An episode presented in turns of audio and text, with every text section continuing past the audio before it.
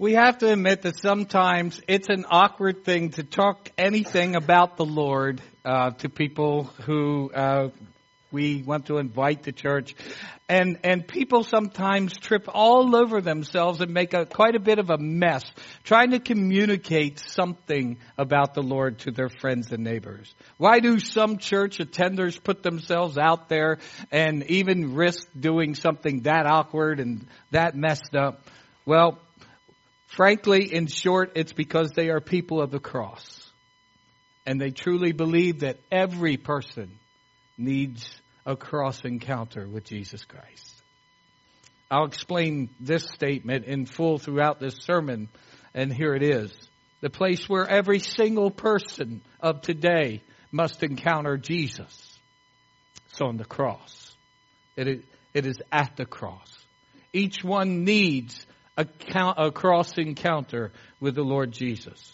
I'm reading to you from John chapter 19, and we read out of Luke, but let me read uh, to you from John 19, verse 17. Carrying his own cross, he went out to the place of the skull, which in Aramaic is called Golgotha. Here they crucified him with two others, one on each side, and Jesus in the middle. Pilate had a notice prepared and fastened on the, or to the cross. It read, Jesus of Nazareth, the King of the Jews.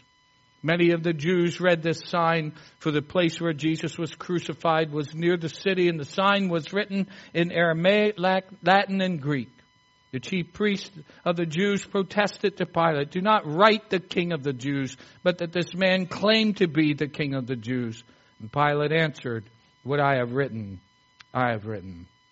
May the Lord add his blessing to his word. Here's why I want to say to you that every person of today needs a cross encounter with Jesus Christ. I would suggest to you first and foremost that this is the cross is a is a cross of decision. For the last several weeks in our church, we have looked at the choice that God made as a result of the very first human beings sinning against Him and rebelling against Him and rejecting Him. And we've seen that his choice was to show mercy and set in motion a way to fix the broken relationship between humanity and himself, between a holy God and a sinful person. Way back in the Garden of Eden, God announced and revealed his decision to do the hardest thing, to make the hardest choice that he could have made. He would begin to implement the only way to reconcile people to himself. He saw the cross. And he saw a day when Jesus Christ, his only begotten Son, would go there and suffer for us. It was the only way that God could fix what was broken between us. And it's a cross of decision. And God decided to go through with the cross. History has clearly documented a man named Jesus who lived in, in, and around Judea, and ministered in the area at the time that the Bible claims that he did. There's no credible argument against the fact that Jesus was crucified on a Roman cross. That happened. It is a fact of history, and really there is no intelligent debate about that. It was a matter of fact that a man named Jesus was hung on a cross what is the catalyst of strong debate today are the claims that Jesus made about himself, about him being the Messiah, and also the claims that his followers make about him. What must be decided by each person of today is what they believe about this man who was crucified so many years ago on that Roman cross. Was he just another prisoner and person who was crucified, or was his cross different? Was his cross something else? What Jesus did on the cross forces each one of us to decide what to believe about him and what to do about him. One cannot be neutral about Jesus any more than Pontius Pilate was able to make himself neutral about Jesus. Pilate had to deal with what to do with Jesus, and so do all of us. To attempt to ignore the Lord is to decide in itself. It is a decision of itself. We must decide if we believe he is the Christ. And if he is, then he is God. If he is everything he said he was, he is God. And if he is God, we have to decide what that means for us personally. This is the cross of decision for us. One cannot have a cross encounter with Jesus without making a decision of what to do about it. Once we have heard, once we have, have learned about Jesus, and once we uh, know that there was a crucifixion, then we have to deal with it. What I'm saying is either Jesus was only another criminal who was punished by crucifixion, or he was the Son of God atoning for the sin of the world. And there's no middle ground. He either told the tr- truth or he was a liar. And so the cross forces us, makes us come to a place where we decide about Jesus. Once I learned of the crucifixion of Jesus, I encountered Christ at his cross. I had to decide what I believed about what happened there at Calvary, and I had to decide whether I believed he is the Savior. We're all familiar with John chapter 3, verses 16 through 18. For God so loved the world that he gave his one and only Son, that whoever believes in him shall not perish, but have eternal life. For God did not send his Son into the world to condemn the world, but to save the world through him. And whoever believes in him is not condemned. But whoever does not believe stands condemned already because he has not believed in the name of God's one and only Son. Friends, that is the way of God. He lays out a choice. God not only made choices, but He lays out a choice for us. He allows us to make our own minds up. And He lays out a choice to the people that He has created. He says to you and I today what He said to people thousands of years ago in Deuteronomy chapter 30 when he was speaking to the Israelites through his, his servant Moses or Joshua. See, I set before you today life and prosperity, death and destruction. For I command you today to love the Lord and to walk in his ways and to keep his commandments, decrees, and laws. Then you will live and increase. And the Lord your God will bless you in the land you are entering to possess. But if your heart turns away and you are not obedient, and if you are drawn away to bow down to other gods and worship them, I declare to you this day that you will certainly be destroyed. You will not live long in the land you are crossing the Jordan to enter and possess. This day I call heaven and earth as witnesses against you, that I have set before you life and death, blessings and curses. Now choose life so that you and your children may live and that you may love the Lord your God and listen to his voice and hold fast to him. For the Lord is your life, and he will give you many years in the land he swore to give to your fathers, Abraham, Isaac, and Jacob. Jesus Christ was crucified on a cross, and that is a fact that is documented very well in history, and that is what the Bible tells you and I about in detail. You and I must decide the personal significance of the cross for us. We cannot remain neutral about them. You must decide, I must decide. We must have a cross encounter with Jesus. It is a cross of decision. It's also a cross of deliverance. Praise God for this. Jesus would say that he came to this world to seek and to save people who were lost when he was criticized for associating with the wrong kind of people. His response was beautiful. He said, It is not the healthy that need a doctor, but the sick. And I have come to call, uh, not to call, uh, I have not come to call the righteous, but sinners to repentance. Let me quote Chuck Swindoll for just a little bit, and I'm going to read a short excerpt of something that he wrote. He writes this shoulders hunched, the man plods through life, straining with every step to carry the great burden on his back. It has been his night and day companion.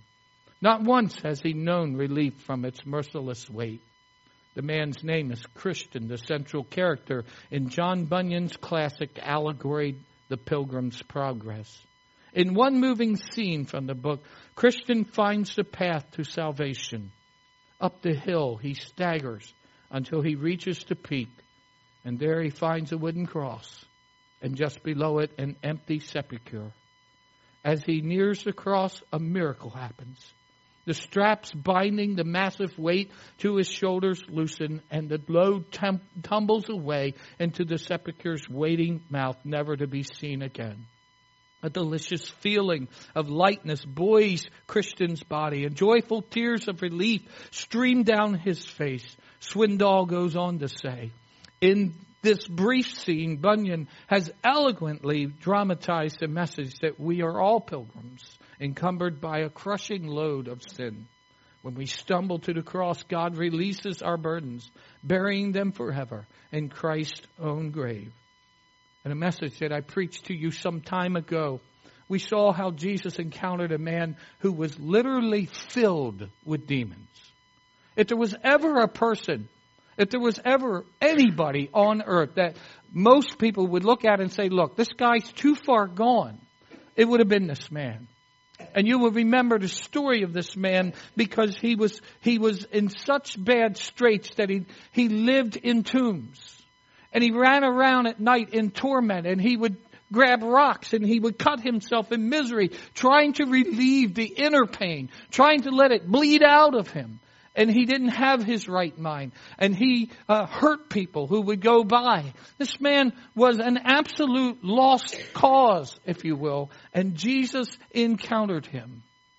And it is in this message that I preached to you, I reminded you that this man was, although filled with a legion of demons, more demons than you and I could probably imagine, but this is what I do know, that when they left the man, they went into a herd of pigs that were 2,000 strong and all of the pigs died.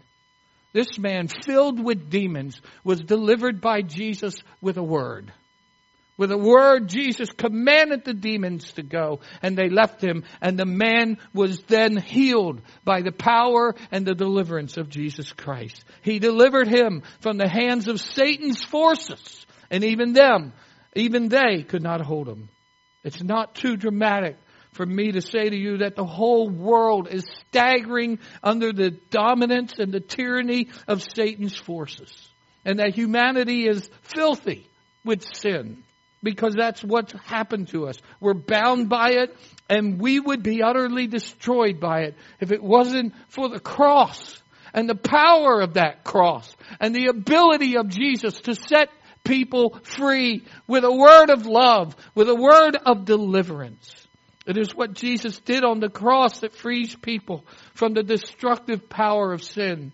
And it is at the cross where people are delivered. That's why we need a cross encounter with Jesus because we find deliverance from what we are and we are transformed into somebody else. Our past doesn't define us because we have a new place. We have a new uh, starting point and we are delivered from the things that have bound and destroyed us. There is more power in what Jesus did at the cross than I can adequately describe to you. When He gave His life, when He uttered the words, it is finished, when He said the words to His Father, into your hands I commend your spirit, everything of that was of God's command and God's working and the power of the Lord came upon that cross.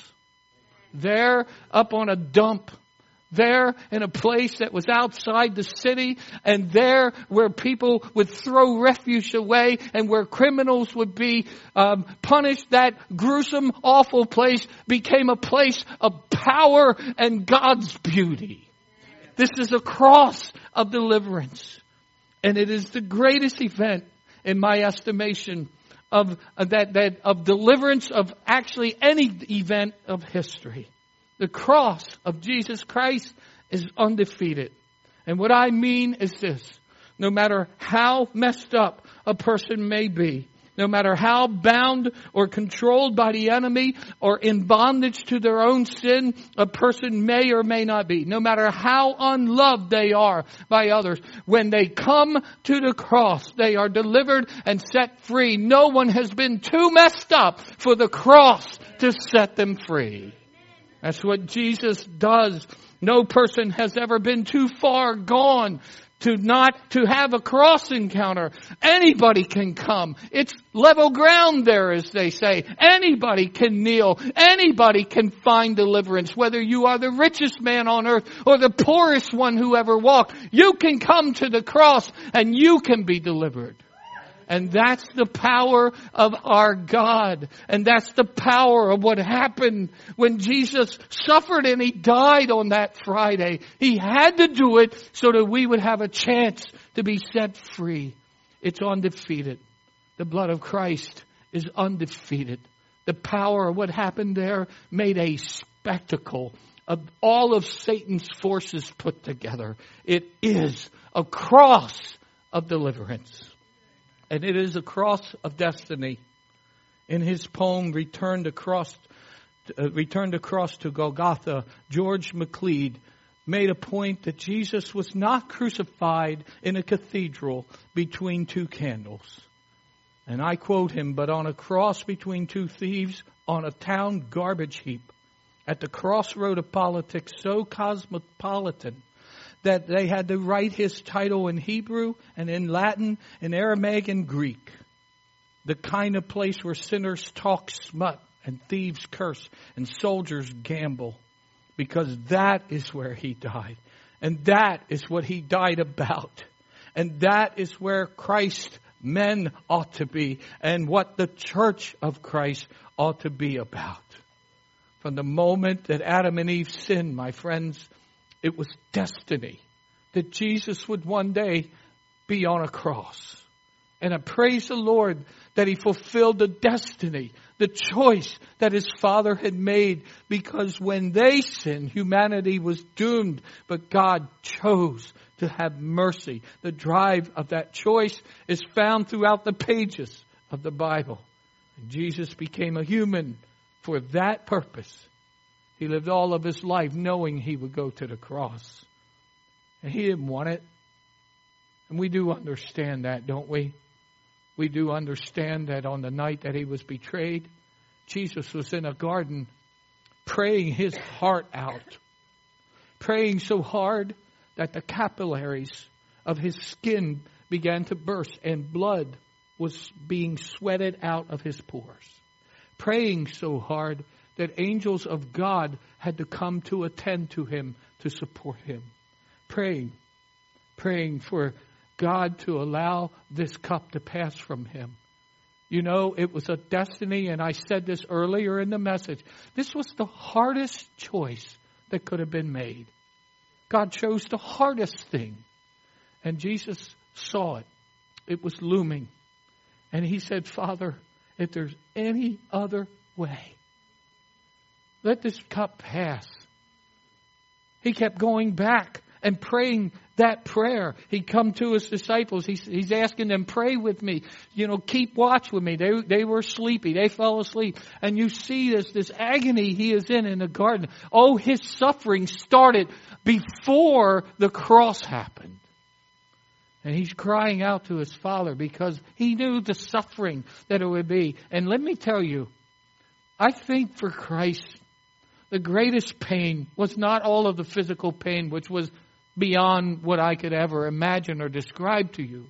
It was the fact that he would become, according to the, the, the, letters of Paul, he would become sin. The very thing that a holy God can, can't stand to be around, he became that for you and I. And it was destiny. It had to happen from the moment that sin entered it, was destined to happen. You know what? I think MacLeod is right. The message of the cross belongs in here, but folks, it belongs out there. It belongs out there where the hurting people are. It belongs out there and in the ears of people who don't even know they need a cross encounter. But they do, church. We all need the cross encounter. It needs to be uh, given into the ears of people who are so confused in their life. It needs to be given in our culture. It's relevant today. And it will always be. This is a cross of destiny. A cross encounter with Jesus is one of destiny for us. A person will find their destiny and their purpose and their meaning right there at the foot of the cross. That's where life started for me.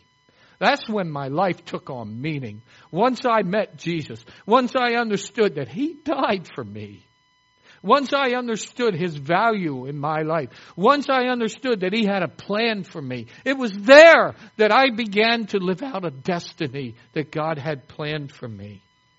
And that's where we learn that our life is one that is planned by a loving God and that He has something beyond, so far beyond what we're living in. A man filled with demons and in utter control of them by them was delivered and turned into a missionary on the spot by Jesus. That's a destiny. And church, our destiny is to tell others that they need a cross encounter with Jesus. People need to know. Matthew 28, Jesus had been crucified. And I'm going to jump ahead. Just in case you didn't know this, he rose again. And just prior to going to be with his Father, just prior to sitting again on the throne of the universe, Jesus was gathered with his disciples and he said these words to them. Then Jesus came to them and said, All authority in heaven and on earth has been given to me. Therefore, go and make disciples of all nations, baptizing them in the name of the Father and the Son and the Holy Spirit, and teaching them to obey everything I have commanded you. And surely I am with you always to the very end of the age. This is what Jesus wants his church to do, church. And if this thing and forgive me, I don't mean this in any crass way, but if the cross means anything for our church, it means that there's a message to give. And there are people for us to love. I pointed this out last night in our Maundy, Thursday observance, and I'm going to close with this um, illustration instead of finishing my sermon the way I wrote it. But it occurred to me, I, I, I, for a long time have to tell you, I, I would ask myself, well, I wonder why, when Jesus instituted the, the Lord's Supper, why, why did he have his disciples actually break bread and say, That's my body, and eat it? And why would he have them drink wine and say, That's the blood that I shed for you? And it occurred to me that perhaps one of the main reasons we have communion today is because of what happened there on the cross. Up until the cross, God had been present and around people.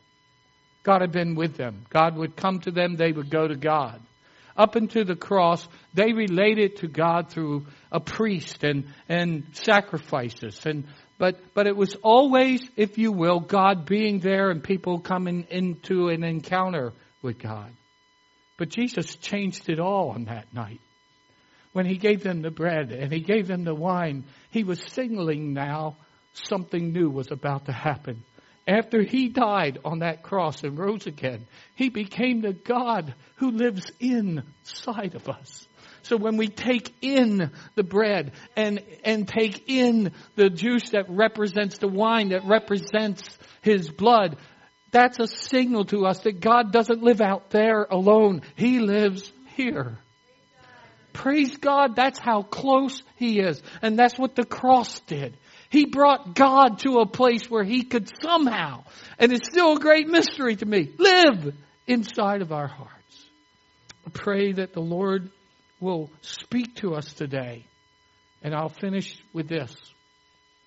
If you are sitting here today and you don't have a relationship with Jesus Christ, if you have never cried out and say, Oh God, please forgive me if you haven't fully had your cross encounter with Jesus right where you are sitting, you can do it. You can come to the Lord. You see, there's a color to God's love for us. It's red. Love ran red. And He loves us today.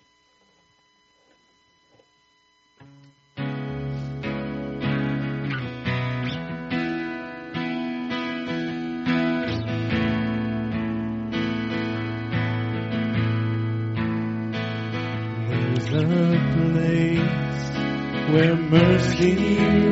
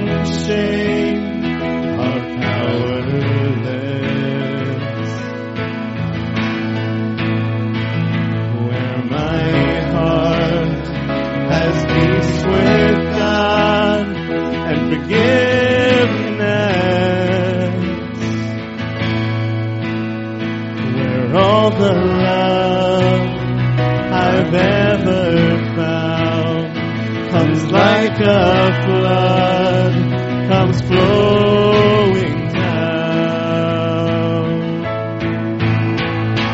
At the cross, at the cross, I surrender my life. I'm in awe of you. I'm in awe of you. When your love ran red and my sin washed white. I owe all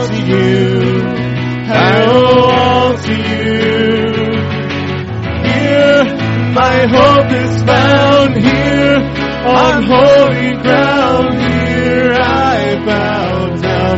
Here I bow down. Here arms open wide. Here you save my life. Here I bow down. Here I bow. At the cross, at the cross, I surrender. I'm in awe of you. I'm in awe of you. When your love ran red and my sin washed white.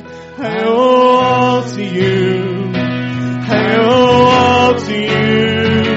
At the cross, at the cross, I surrender my life. I'm in awe of you. I'm in awe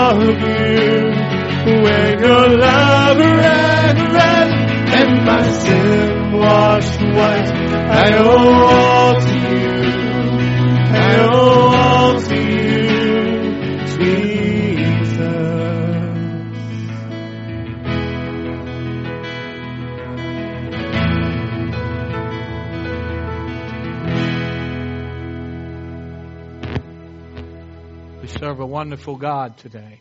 And I'm so grateful that God made a choice so many thousands of years ago to save us, rescue us. Just before you leave, we're going to watch a video, and I'm going to ask you when the video is finished that you would leave quietly and respectfully because this is a night that we recall what Jesus did on the cross for us. I want to mention to you that if tonight you have prayed uh, to the Lord to forgive your sins and you have said, I want to be a, a child, I want to follow you, if you have made that decision, we would like to give you a gift. If this is the first time you've ever called on Jesus, we have a Bible for you. We have a gift for you that we would like to give to you.